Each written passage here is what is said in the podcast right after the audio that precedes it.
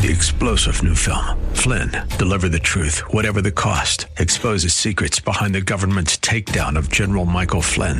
Flynn knew what the intel world had been up to. He ordered the first audit of the use of contractors. This set off alarm bells. He told the truth. He was the most dangerous person for Donald Trump to hire. They had to get rid of Flynn. Flynn, deliver the truth, whatever the cost. Available now. Watch it today. Go to salemnow.com. Salemnow.com. The following is a conversation between Lindsay Torrico, Senior Director of Policy and Advocacy at United Way Worldwide, and Denver Frederick, host of The Business of Giving on AM 970 The Answer WNYM in New York City. The 2020 census is about to get started, and United Way Worldwide is committed to seeing that everyone gets counted, which is no easy task. And here from the United Way to tell us about what they're doing in this regard is Lindsay Torrico, Senior Director of Policy and Advocacy. So, Lindsay, the census is every 10 years. Why is it so important for people to be counted? You know, it, you know, encouraging people to get counted in the 2020 census really brings vital benefits to the communities that United Way serve. It ensures that people have access to community resources and stronger representation in government. Our work at United Way is based on accurate census counts. We need to have an understanding of the community needs and resources. Mm-hmm. What are the most difficult populations to reach in doing the census? Well, we want everybody to be counted, but there are populations that have historically been underrepresented, and that includes the homeless population, that includes young children. Actually, the 2010 census undercounted 2 million children, Ooh. as well as communities of color. Mm-hmm. And we're talking about $800 billion in federal funding here, which is going to be dependent upon these counts, correct? That's exactly right. Uh, the census determines $800 billion in funding for health, education, and financial stability programs. So that's everything from Head Start to Pell Grants to adult education programs. You know, in addition, it determines where grocery stores go, um, how big school class sizes are, uh, where public transit transportation uh, is located, all of these really important services that so many people take advantage of um, are determined by census results. Mm-hmm. So, what is United Way Worldwide doing to see that we get a better result?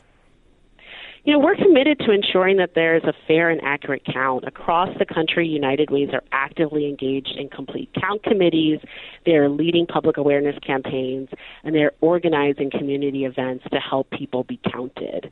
We are uniquely suited for this work because we are in every single community. Mm. We recognize that a lack of needed federal funds will compound the needs that our communities face.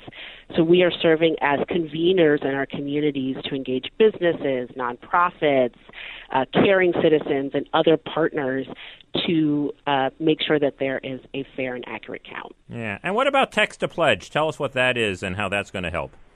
We are really excited to launch a census text to pledge campaign. We are asking everyone to text pledge to 211 211 sign up and pledge to be counted. You will receive a series of text messages about how you can organize in your community and everything you need to know about the census form. And in addition, we're inviting companies to join us in this effort as part of a coalition, United We Vote, United We Count, to engage their employees and customers to increase participation in the census. Uh, that's fantastic because I know the difference these little prompts can make uh, uh, and, and, getting people to do what they, they intended exactly to do, right. but they just don't get around to doing unless they're reminded. Are there right. any key dates uh, for the census in 2020? There are. So, what a lot of people don't realize is the census is already underway. The enumeration started in remote Alaska in January, and the rest of the country received a mailing between March 12th and March 20th encouraging you to fill out the census. So, once the invitation arrives, you should respond for your household online, by phone, or by mail and be sure to watch your mailboxes during those days. In addition, April 1 is Census Day. Ah. So this is an activation point. This is a day of action across the country to raise public awareness for people to participate in the census.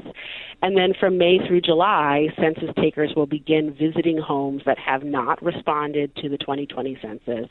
And the last day to respond is July 31st. Fantastic. And this is all part of your civic engagement initiative. Uh, give us an example of maybe one other.